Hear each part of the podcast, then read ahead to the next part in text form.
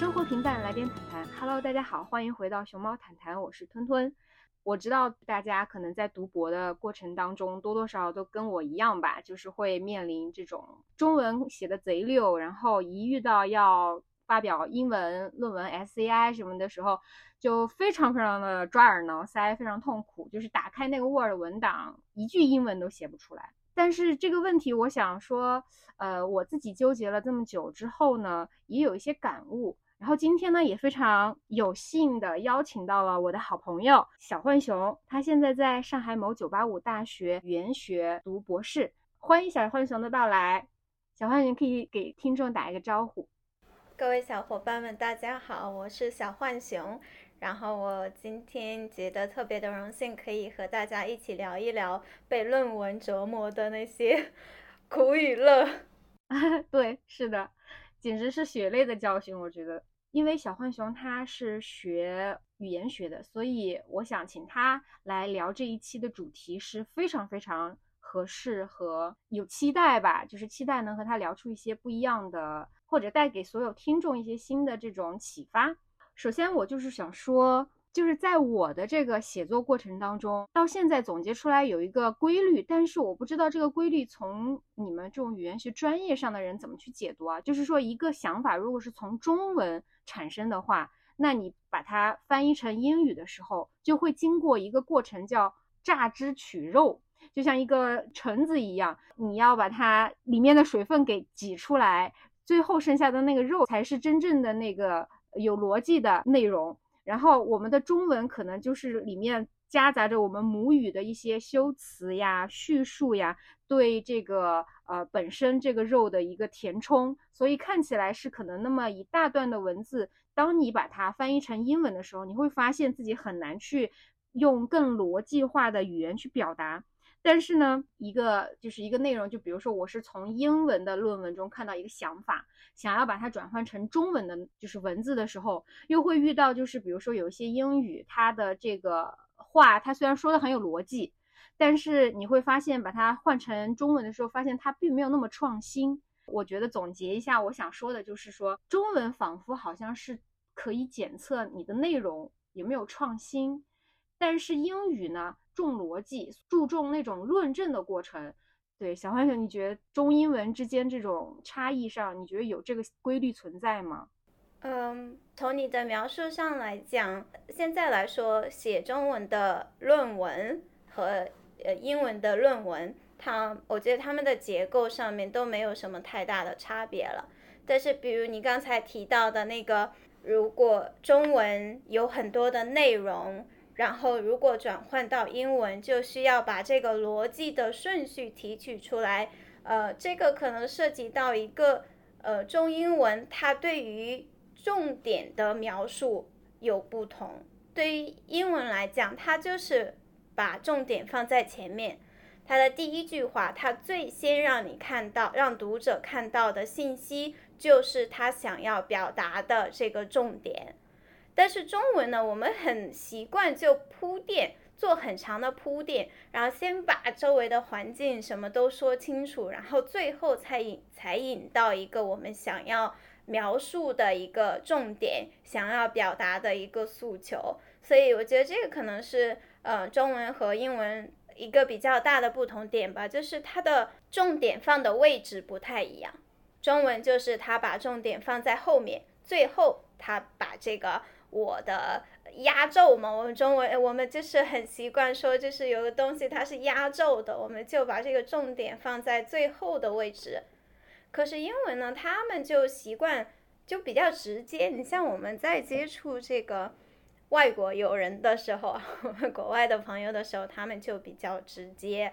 啊，就是我的需求是什么，我先把我的需求摆出来。那在论文的。写论文的过程当中，他也是先他先把他的论点，他先把他的想要论述的一个主要的东西先摆在前面，然后他再去加很多的补充。这个是可能从你刚才的问题当中可以提炼出来的一点。呃，第二点我本来想要讲的就是我们在写中文的时候，当然这个不局限于写学术论文了，就写中文的时候，他特别强调我们之前听过的一句话，叫做“形散神不散，它是靠意义连接的。就有的人他会说它是中文是意合的，然后英语是形合的，或者有的人会说这个嗯，英语它是竖形的，然后我们的中文它是竹形的，一节一节的。因为这个体现在什么地方呢？就是我们有非常多的这种联动的句子，可能一个一个呃一句话里面。它只有开头那个小句是有主语的，它后面都会用很多联动的呃这个小句来组成这个大句子的成分。这一点在我们的政府工作报告当中或者是什么公文当中体现的特别的强烈。它以什么提高发展，然后促进呃什么内拉动内需之类这这一系列的连续的动词。是围绕一个意义来展开的，所以它它没有那么有结构性，不像英文当中可能结构也代表着了某种意义。嗯，对，这个这个是我想要说的第二。那你你刚刚提到一点非常有趣，就是呃，你你说就是英语非常习惯把重点放在前面。啊，这个我觉得非常非常认同。包括我自己的论文被改，我我就会我就会发现一个规律，就是我每次写什么 because 什么什么，然后什么什么，然后我老师都会给我改掉，会改掉，把我后面那句话放在前面，然后巴拉巴拉 is caused by，就是就是他们就会把后面的那个所以的东西放在前面，然后把原因放在后面。但我想说的。就不是这个，我想说的是，你刚刚说它它这个语言的直接和含蓄嘛，就中文比较含蓄，可能它不不需要把论点放在后面，会不会跟民族的这种性格也有关系？就是就是我就觉得很很有趣，你讲的这个点，对吧？对，语言肯定是文化的产物嘛，然后它和文化之间的关系也也是错综复杂的，然后。你刚才提到的和我们的民族气质有没有什么关系？这个，这个我倒不知道啊。但是我觉得我们我们的文化确实非常的不一样。比如说以西以英文啊，就是西方代表的这个文化，他们比较重视抽象的逻辑的理，呃，就是说理的这个东西吧，有可能是从古希腊呀这个传统来的。但是我们会比较具体。我们是以人为中心的，我们是从人出发的。那可能，嗯，这种西方说理式的，它是从自然万物，就什么什么这种宇宙，它有一个客观的外在事物的这样看自己的，呃角度，所以它也是高度抽象的。然后它也是比较容易，呃，它也是客观的。像我们写论文的过程当中，就很就很注重客观这一点嘛。嗯，好有趣。嗯，我觉得这个可能也，嗯，也和我们的文字的形式特点不同有关系。英文它是一个，它是拼音文字，它记录的是语音，不是记录意义的。可是中文的汉，呃，特别是汉字啊，它记录记录语音，也记录呃意义，这一点是和英语非常大的不同。嗯。那照你这么说，就是中文和英语它之间存在着这样的不同，对吧？就甚至是从我们底层的这种文字上就已经不不太不太一样，或者说很不一样吧。这是两种很不一样的语言。那那你说，我们比如说像很多同学都会去考雅思托福，就是英语的听说读写上面。中国人在去进行英文输入，比如说像听和读、阅读和听听，就是听力上都会表现的很好，就是至少是统计数据上是这样子的。然后，呃，我们呃，事实也是这样的。对对对。然后我们又在这种，比如说就是输出型的这样的表达上，比如说像口语和写作上都不太那么容易拿高分。你觉得这种？呃，输出表达和输入表达上的一个差异是，又是来源于哪里呢？嗯，我觉得你刚才已经说到了重点，就是呃，听和呃这个读，它是一个输入性的技能，但是说和写它是一个输出性的技能，输出性的技能在本质上它就比输入性的技能难难习得。这个就是不只是说我们中国人学英语了，或或者外国人学汉语，就人在学自己母语的时候，他的听读说和写技能也是存在很大的差异的。就像你，如果你找到一个能够准确地表达自己的意思，不管他是用口头的语言还是用书面的语言，说明这个人已经受过非常好的教育了，而且他有比较强的这种表达能力，呃呃呃，语言组织能力，他才可以把说和写这两个方面做得非常的好。嗯，那听和读呢？它是一种你需要去理解的，就我们听是一个解码的过程，就是你把这个语音。变成你理解的意义，然后和你头脑当中的概念联系起来，然后读也是你把这个书面上的这个呃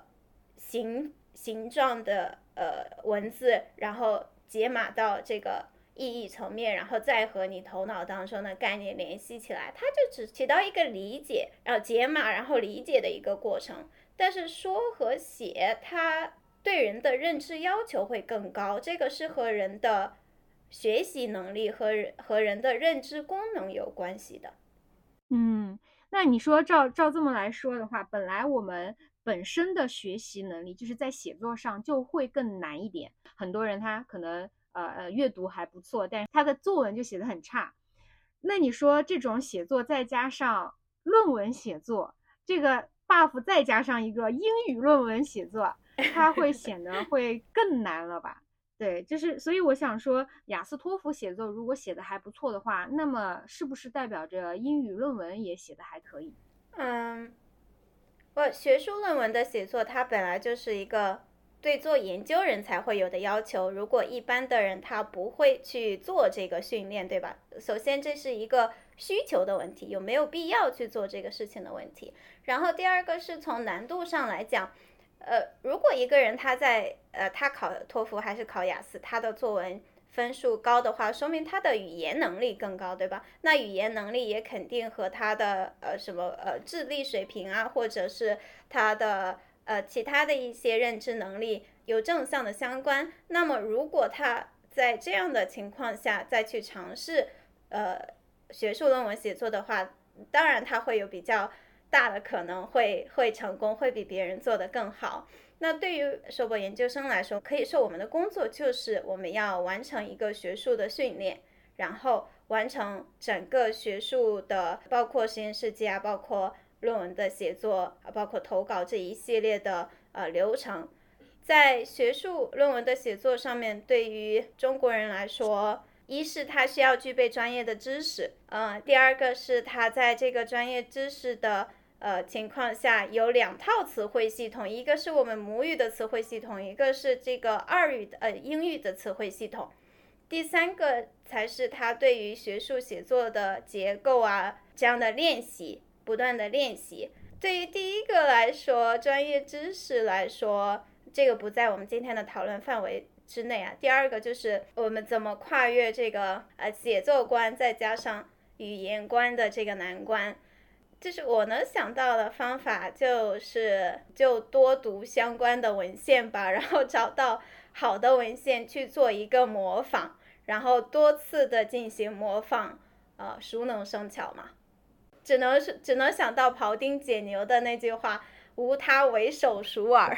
嗯，比如说像你说模仿吧。我的写作经验当中，你要问我词汇量重不重要，我会觉得非常重要。但是我觉得，比如说想要提高英文学术论文写作的能力，不是靠以前像高中一样那种死记硬背单词的方法去提高了。嗯，我觉得，比如说像你刚刚说特别好一个，就是说你就去模仿那些学术论文，多读。我觉得多读，它积累的那个单词量或者是句式、语式什么的。都不是说我们像高中那样的学习英语的方法，而是把这个英语学习放在了一个 context，就是一个环境当中，就是你有一个上下文的这种联系，你的学习仿佛才我我感觉那种才是叫学习。比如说像现在，如果说呃，为了去提高英文写作的词汇量什么的，你去专门开个单词本去背，我就觉得那个有一点点没有那么事半功倍的方法，而我反而是觉得你多去看，而且每天要坚持，可可以的话，每天坚持都用英文去写。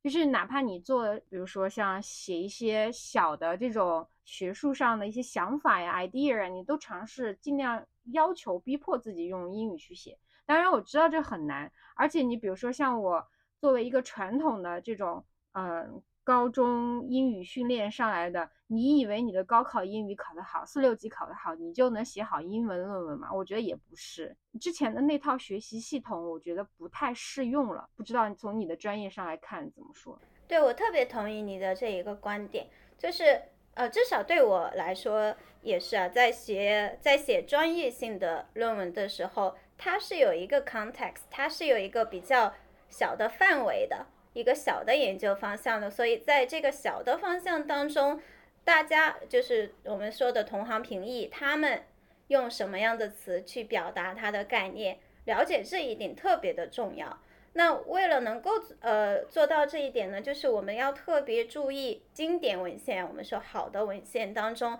同义替换是怎么做到的？就如果他这篇论文有一个特别核心的概念。或者说有一些你常用到的词，但是呢，英文当中它不能就是重复的用一个词，就原封不动的用很多遍一个词，在学术论文写作当中是一个大忌。如何能够尽快的学会做到同义替换，也是我一个正在学习的技能。怎么学会用不同的方式，然后从不同的角度。或者是用它的同义词啊，或者是用它的反义词的变形啊，或者是用它的上下位义词去表达你所要表达的概念，尽量的让这个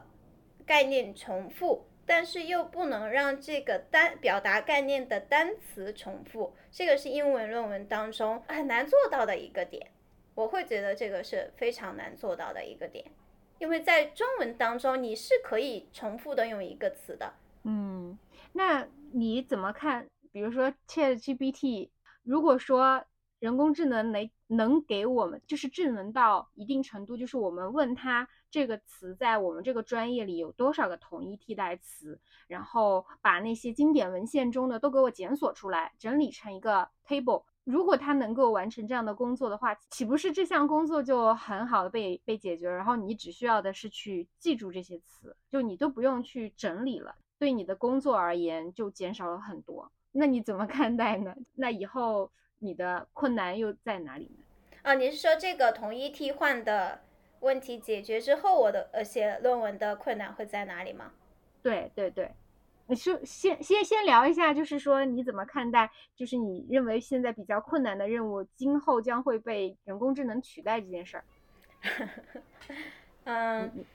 你是期待它还是？我我对人工智能没有那么大的期待，因为呃，像我们也会做一些自然语言处理方相关的呃相关的项目相关的内容，呃，我觉得 Chat GPT 它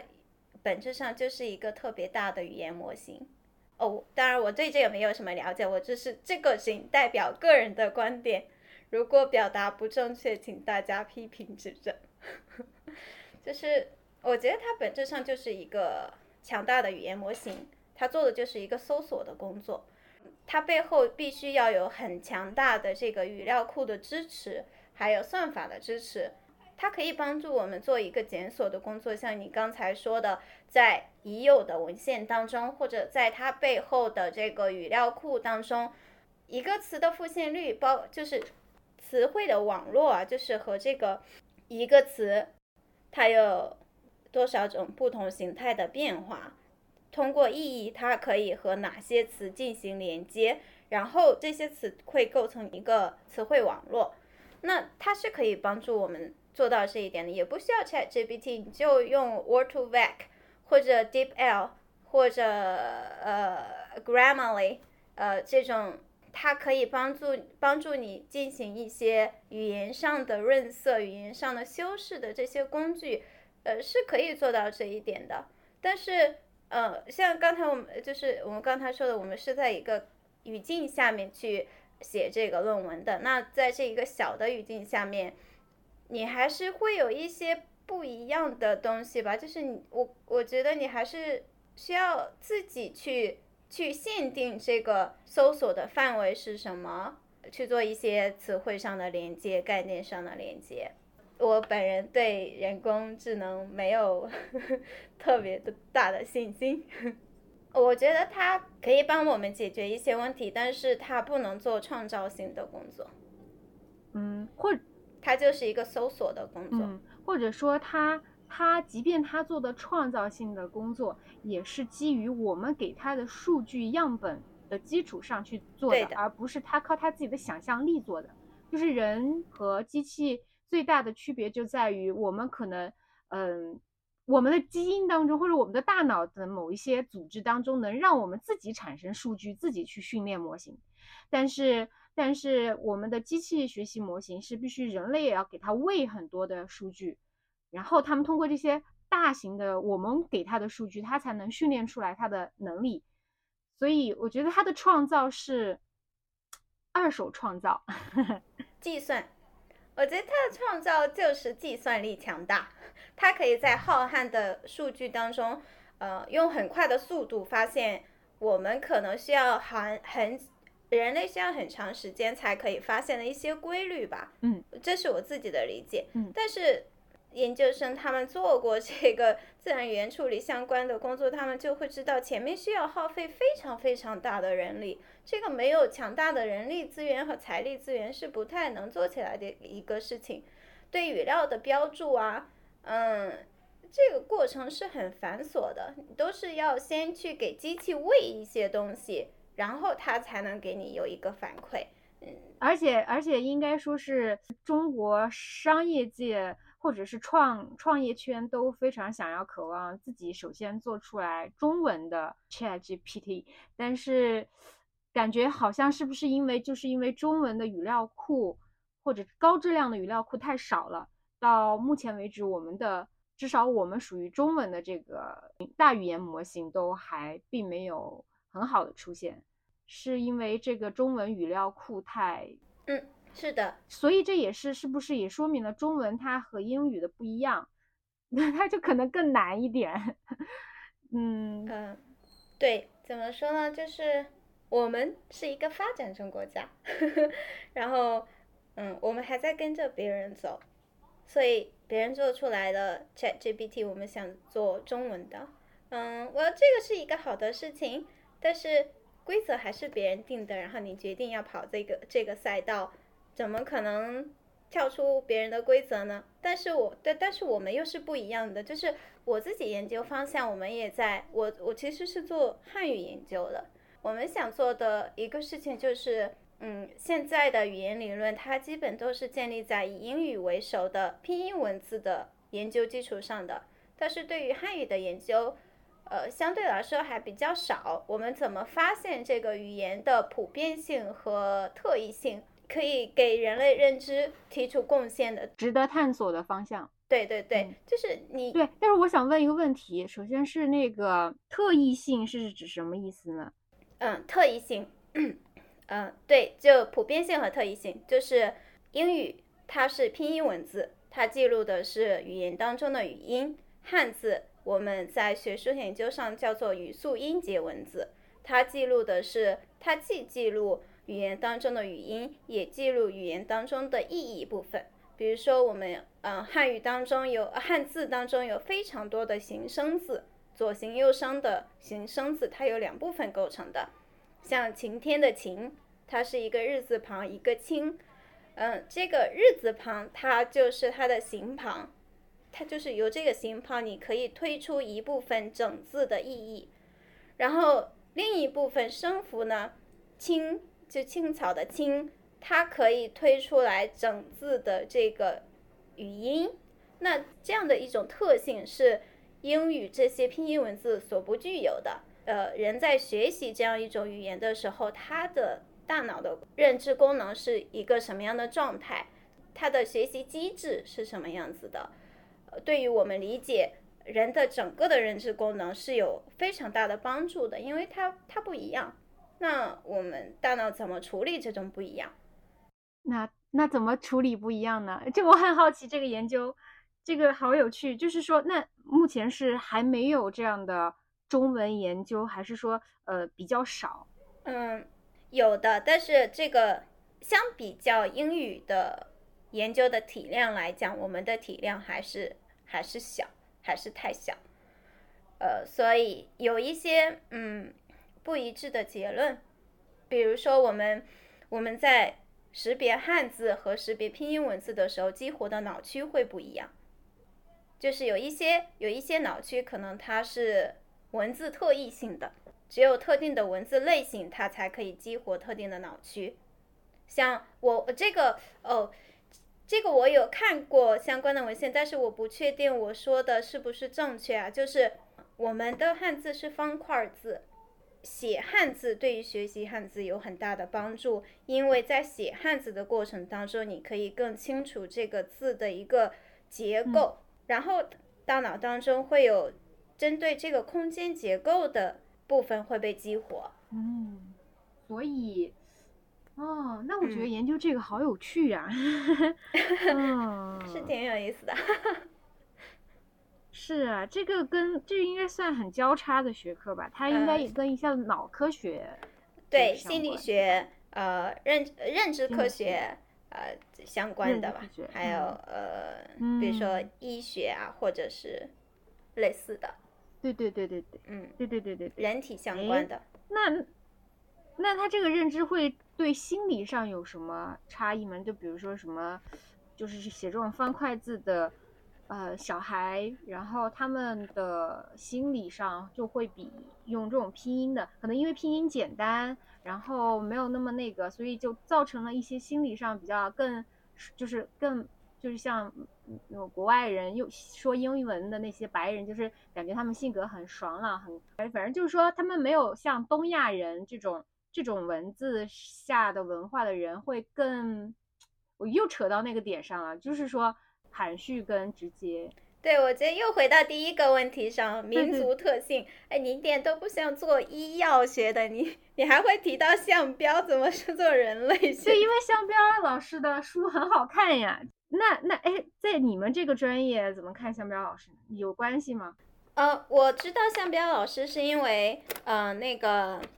他是马普所的所长啊，对对对对对，德国的那个马克思普朗克的所所长，然后他们这个所的心理语言学做的也特别的好，然后这是我知道他的呃最开始知道他的一点，然后第二次机会知道他的名字是因为我选修了一个跨学科的课，人类人类学研究方法。哦，这是和人类学啊、民俗学啊什么的学生。呃，一起去学习人类学相关的东西，他们就会提到向彪老师。那我真的对这个太感兴趣了，你知道吗？我就觉得人类学好有趣啊！当当然，就是是因为向彪老师他对这个东西他自己有自己的体系了，所以他能深入浅出的把一些嗯知识用很浅白的白话或者举例的方式讲给我们。我让我们觉得这个学科是很有趣，但是我觉得可能你要真的系统去学，可能还是很，还是很枯燥的，你懂吗？就是你跟着一个天才 大佬去看一个学科，就是感觉是站在巨人的肩膀上去看，你当然觉得风景很好，但是让你自己真的去走的话，你可能看不到那样的风景。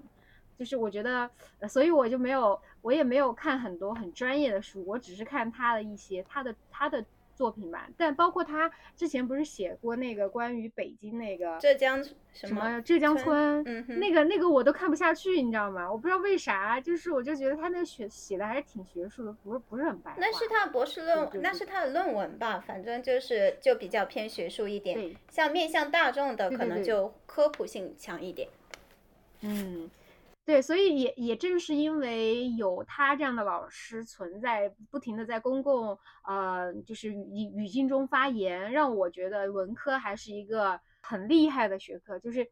我就觉得现在有一些人会，不是说现在有一些人嘛，是一直以来中国的教育体系都非常的重理轻文，从赚钱或者功利上来讲，嗯，并不是最优的选择，人生选择。我小时候也是重重理轻文的人。我就觉得学文科仿佛是一件少数人的选择，然后到现在，我会觉得这群少数人，他们也是国之栋梁，你懂吗？就是你能把这些事情研究清楚，不是一件很轻松的事情。就反正我自己的感觉吧，我就觉得中国的教育体系太割裂了。你你觉得是中国教育体系，还是说所有就这种系统它都都学科系化是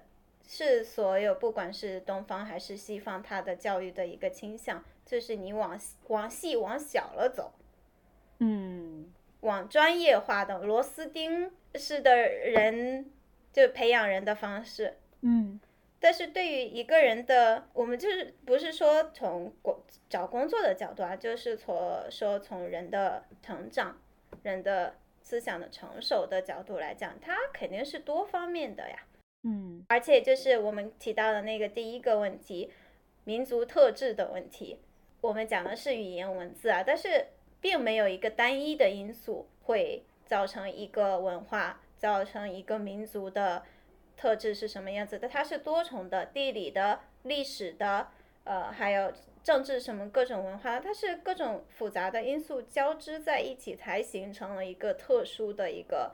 呃，我们现在所看到的各个民族的各个民族各个国家的一个情况吧。是的，是的。不知道你有没有看过那本书，叫《枪炮、病菌和钢铁》。那本书就跟你刚刚说的是一样的，它前面几章就是在讲，呃，你现在所看到的这些民族差异，实际上也是跟地理呀，跟这种就是就比如说它所处的那个大洲的具体位置呀，包括它的一些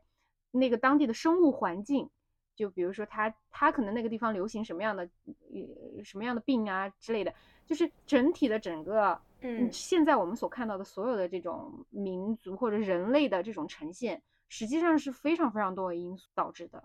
然后呃还还有一个特别有趣的，我记得当时他的那本书里面有个观点，就是说语言这件事情，他说一开始是口头上的口语，对，对对对，然后再是文字，而文字的产生是因为统治阶级，就是比如说那个时候的奴隶主啊，或者是很早时期的那种，他们想要留住历史之类的，或者是一些就是说，他故意把文字弄得很难，这样的话门槛就就很高，然后很很少有人会，而掌握了文字的大部分都是这个社会的那种，嗯、金字塔尖的那种人物吧。然后实际上是、嗯有产阶级。对对对对对对对，然后是直到了工业革命之后，才改变这样的现状。就是实际上是文字这件事情，它本来就是一个不是所有人都会需要的。然后我就觉得很嗯震惊，最开始是这样的，嗯嗯，因为你你这也考，呃它有非常多的因素，比如说你考虑到印刷术啊，考虑到纸张的数量啊，对对对，嗯，嗯呃，因为它影响它传播的速度，呃，传播的广度和速度嘛，嗯，然后这是一个慢慢发展的过程。事情最先开始的时候，稀缺的资源总是掌握在能掌握稀缺资源的人的手上，对吧？像文字刚开始出现的时候，它就是一种全新的产品，只能在少数人的手里面流传。但是后面印刷术出来之后啊，啊哦，首首先是造纸术，有了纸，然后印刷术，然后能印这些之后，文字才能得到传播嘛。对对，是的，嗯，你说的那句太经典了。这种稀缺资源 只能掌握在掌握能掌握它的人的手里。能掌握对稀缺 这个太血淋淋了。嗯，但就是我们刚刚聊那么多，然后我们现在，我我们再发散一下吧，反正到时候整理一下再剪啊。我再发散一下，就是就是也是小淼老师提的嘛，他自己就说说他觉得，就像我刚刚最开始讲的那个，他觉得，呃，比如说中文翻译成英文，英文翻译成中文，实际上是一种思考方式。就是说，你可以把翻译当成一种训练自己思维的一种方式，而这个就是这种思维的方式是，就是它可能就比如说，就是因为我们逻辑上这两种语言逻辑就不一样，你这样倒来倒去，可能倒倒出来，最后就相当于你的这个表达会磨得更完善。不知道你咋看这事儿？就是说，这个翻译是不是真的能成为一种我们训练自己思维的一种方式？嗯，这是这是我觉得挺新颖的一个观点的，把翻译当做训练思维的方式。就是你要训练的是你中文的思维呢，还是英文的思维呢？还是处于中间的自己的思维呢？嗯，就是就是训练自己对某一个问题他思考的这种完完备性或者完善性。就比如说同样一个问题，我看到了，我我想要去表达它，把它说清楚，就是怎么样去说清楚呢？我可能呃中文先说一遍。但是我中文说的其实它没有百分之百的把我心里面想要的那个东西触达到或者表达出来。那么这个时候我是不是可以把它翻译成英文？然后翻译成英文的这个过程中，我就会有思考或者修改，就说哎，中文那么说其实，呃，有一部分是没有论证清楚的。我的想法可能步子迈得太大，或者是呃，就因为英文它可能会让你去有一些逻辑上的去完善。然后让你会发现你之前的想法可能，嗯嗯，并没有那么的呃清晰。然后你在翻译成英文的这个过程中，就经历了一些思维上的训练或者是磨合吧，把这个观点磨得更清楚了。然后再把这个英文再翻回中文的时候，你又会去想说，这个内容翻到这就回再回来过后，相当于经历了一个呃翻译的筛子，你还剩下什么？你的观点。嗯，从就是一开始的样子，最后这样一个来回的翻译之后，还剩下的那个东西是不是，呃，还值得去表达，还值得去论证？就是他就觉得这个是一种思维的这种训练，我我我是这么理解的，就是他，嗯，译者最成功的方式就是他能够把他所要翻译的作品比较准确的表达出来，对吧？这个比较准确的呃概念又是什么呢？就是你能够让你翻译翻译所要面向的读者更清楚作者的意思。比如说你要翻从 英语翻译到中文当中来，那英语它文可能文化当中有一些概念是我们中文当中所没有的。译者如果能够比较好处理，呃，翻译当中有专门的术语叫规划和异化。就是你怎么处理这些对读者不是特别熟悉的概念，是用读者文化群体当中已经有的类似的概念去表达呢，还是保留异文化当中的这个概念，叫规划和异化？译者能做到的就是他他的这个取他他是如何取舍的吧？我觉得他对思维的训练可能是自己消化理解。作者作品的那个过程需要进行再创造吗？我不知道哎，我不是特别懂翻译，就是译者在翻译的过程当中，他有没有一个再创造的过程，还是他是只是一个再现作者本身意义的一个过程？我不知道有没有表达清楚。嗯，我觉得表达的挺好的，而且就是关于你说的那个规划和异化嘛。我觉得其实一部分就是在就是在说这个事情，就是当然，呃，你是从译者的角度，因为他已经有一个作品去去翻译，这个作品是他人的想法，然后这里面其实是有一个嗯不一样的的的区别，因为你翻译是翻译别人的作品，而我们如果要提升哦，你是说翻译自己的吗？对对对，就是我自己的想法，我自己来翻译一遍，这样可以提升我自己这个想法的。纯度，或者是说它的价值性，就是通过自我翻译，然后把它作为一种思考的这种方式。而而你想想，如果那种，比如说他懂的语言越多，他又会日语，又会韩语，又会法语，又会西班牙语，还会英语、中文，这种人他的表达能力应该是非常强的，因为因为他在不同的这种腾来腾去，你知道，就是。不同的国家的语言，他们可能的语法背后都是有一套系统的，相当于把每一个语言当成一个筛子，你然后你的想法是一一堆沙子里面包含了金子，然后呢，不同的筛子可能筛出来的金子是不一样的，那你多点筛子，它总能筛到好的那个东西。我不知道我这么说对不对，以我浅薄的理解，嗯，就是就是我就觉得。他说的这个其实是会让我们从另外一个角度来看待写作这件事情，就是英文论文写作这件事情，就是你从更高的一个维度去看，它不是一个负担，它其实是在让你写作的同时提高你思想或者提高你思维的能力。嗯，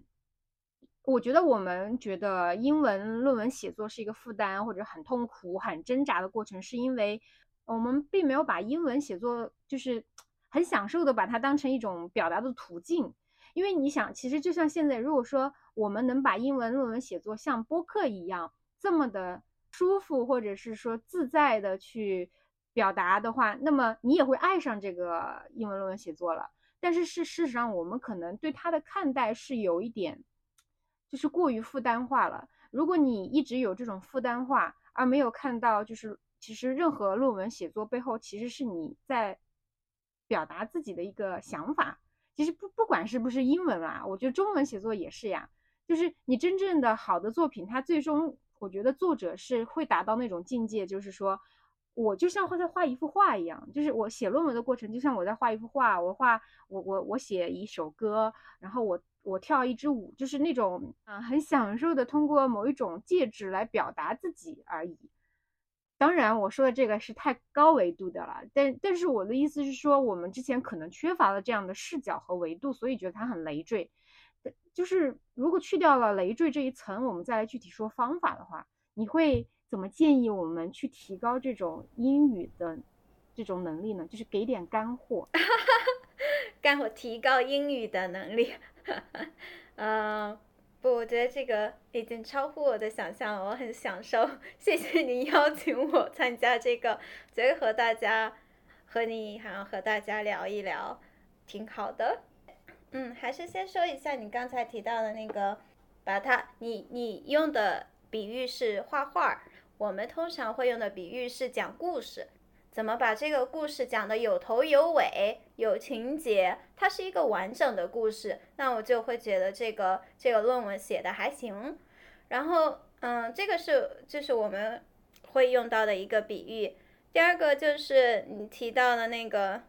享受这个表达的过程。嗯，首先是不是对于硕博研究生来说没办法，这就是我们的工作内容，我们就是要完成论文。但是对于有的人来说，他是不是有这个必要去呃呃学习这种清晰表达自我的要求？不知道，可能有的人他不一定有这个需求，就是他可能也不，他也没有这个追求，说我就是想要呃在不管是在口语上面还是在书面上面，我有这种清晰表达我想要表达内容的能力。我特别喜欢的一个教授，他叫呃，他是多伦多大学嘛，叫 Jordan Peterson。他说的是，我们每个人都应该追求 to be articulate both in speech and in writing。对你不管是在口语上面还是在书面上面，都追求一个目标，就是能够清晰的表达自己。这个是其这个其实是一个特别高的要求来着，不能够用它来。呃，要求每一个人，但是对于我们硕博研究生来说，能够享受这个写论文的过程，享受在论文当中表达自己观点、表达自己所所思所想，或者是呃所见数据得出来的结果，呃的这个过程是能够享受它，当然特别的好。然后如果不能够享受它，至少要正视它。认识到这是一个比较高的技能来着，然后我遇到了困难，然后呃是正常的，每个人都会遇到困难。如果想要提高，那我就就只能熬过去，就是多写一点，多多读一点，然后多写一点。像你呃前面说的，就是你就强迫自己，我每天都写一点，然后不管是呃正式的这个论文的写作，或者是我为这个。呃，论文写作所做的一些铺垫，所写的一些稿，呃，草稿啊之类的，这些都是坚持写一点，然后慢慢慢慢的，真的可以看到进步的。对，这个是呃，正是这是一个高，这是一个要求比较高的技能。想要掌握这种技能，就必须要付出代价，不管是情绪上可能要经历的，还是你其他方面可能会遇到的困难啊，都每个人都会遇到的。我我是觉得应该是每个人都会遇到的吧，除非那些大神们，那些可能不在我们讨论的范围之内。对，就是我们还嗯，对，我们都还是普通人。我觉得你刚刚说的特别对，就是说我们需要付出代价才能掌握这个技能的，所以心态要摆好。嗯，是的，就是心态一定要摆好，然后有一个就正视它，也不要说诶，也不用害怕它，因为。也害害怕，好像也没有什么用，还是得写。然后就是有这个意识到它很难，但是我们还是要做这个事情的话，就要慢慢一点一点的去去做这个努力，一点一点的去写。那具体怎么样一点一点的去努力呢？就是多读文献嘛。然后我就我会觉得。英文来讲，英文文献来讲，不知道其他语言怎么样，因为它是一种拼音文字，它记录的是语音，所以我觉得特别好的一个方法就是你读，去去朗，就是口头读、朗读啊，朗读这个英文的文献，去感受这个呃这种语言的一个节奏，它可能这种节奏是反映在语音上面的。哦。然后你你如果能够把这些就是。呃，有的时候我我自己就会选择一些比较经典的文献，然后就去把它通读，就像像小时候的早读课一样，去把这个这篇文献读出来。嗯，好有道理。我我自己会觉，呃，这这个是一个呃比较好的方法。当然，你并不能读所有的，并不能读，并不能就是用这种方式去读所有的文献，只是。呃，你可能每天真的去坚持大声的去读出来一段，呃，你想要读的这个文英文文献的内容，会帮助你理解这种语言。是我我觉得是从这个角度来的。第二个就是，我觉得英文论文和中文论文它们的结构上基本没有什么太大的差别了，就只是内容上面结构上面没有什么太大的差别了。如果写英文论文和中文论文的话，可能差别。我我自己会觉得差别主要体现在一个是写英文论文的时候时态上的变化会对我来说比较难，特别是方法，呃，方法结论讨论那部分，什么时候用一般过去时，什么时候用一般现在时，我自己也，我我我都在还在学习的过程当中，就是英语动词的语法方面有很多方面实体，呃，我们会说到实体态势性数格。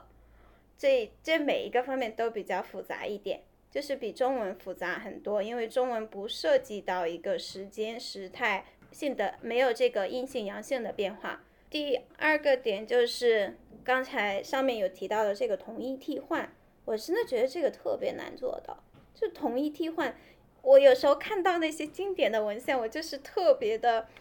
表示震惊，他是怎么能说一个事儿，说两页儿？还不还做到就是不用同一个词的，这真的很神奇，我觉得。那那他这个特别特别的神奇。他这个不算水水水论文吗？水内容吗？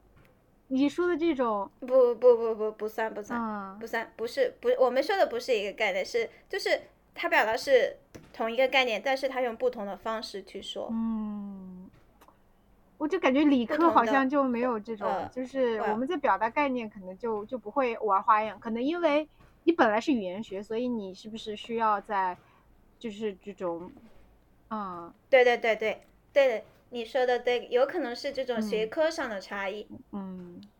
我就是想说，就是想说你刚刚说的那点特别有趣啊，你就是说大声读出来拼音文字。可能就是对他的学习会更有帮助。然后呢，我就在想，你刚刚不是讲过那个呃，中文是语速音节文字，所以他写你写就是好记性不如烂笔头，是我们的一个谚语嘛。所以我们通常中文你写，比如说像抄《金刚经》，对吧？你抄一遍，可能你就哎那个对佛法就好像似乎更懂了一点。当然，就是你刚刚讲了说写作对于这个。就是不是叫写作，叫书写，对于学习中文有帮助。然后我就觉得特别有道理。你想对应在这里，对于一个拼音文字来说，你要读，对，就是你要把它就像唱歌一样，就是啊，把它读出来。然后我自己也有亲身体会，就是我当然不是读的是论文，我就是把托福口语拿来读，就是每天早上读两篇，然后背背两篇。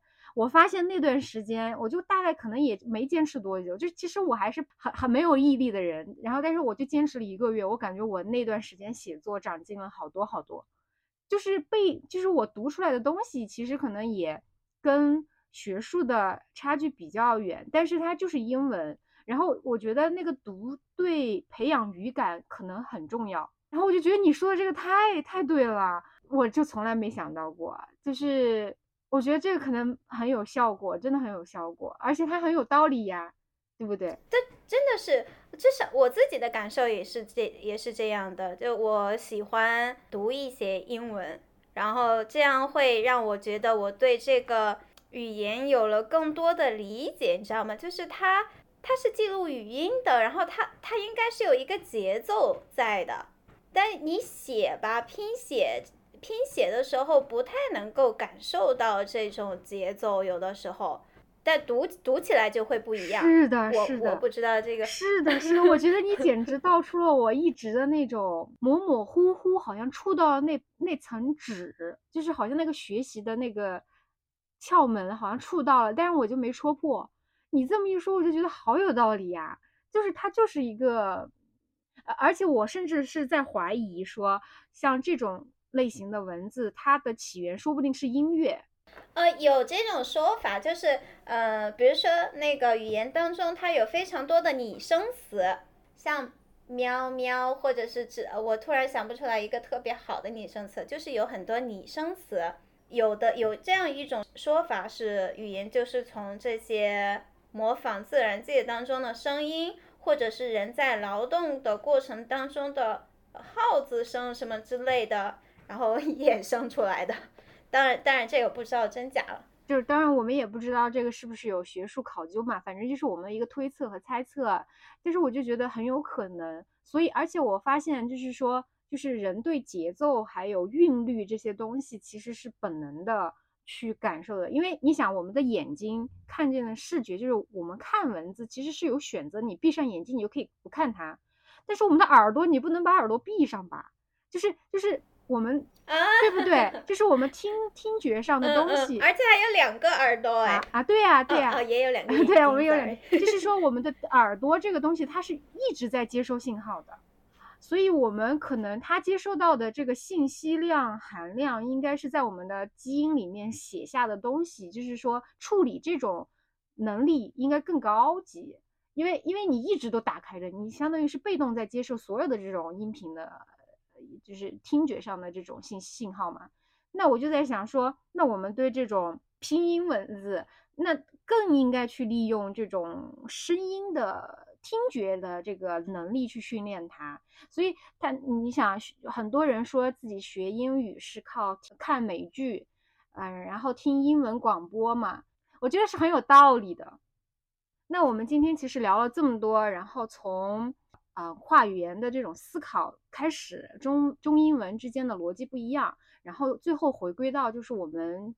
对就是博士生们的啊这个英文论文写作上的一些具体的建议。来自于这种自身的经验和专业的这种语言学本身的一种经验，给大家提出了一些很好的借鉴和参考吧。嗯，那今天也非常感谢我们的小浣熊给我们提供了这么精彩的内容。以后如果有机会的话，欢迎再来我们谈谈做客。那这期就这样了，拜拜，拜拜。然后，然后我就在想，就是说。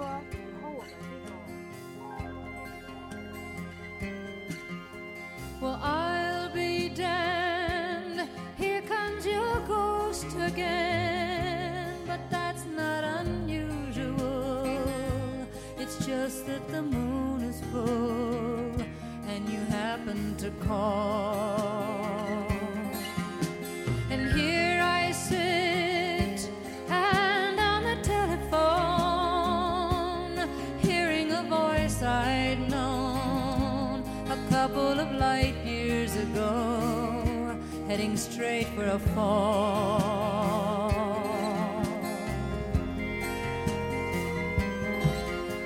As I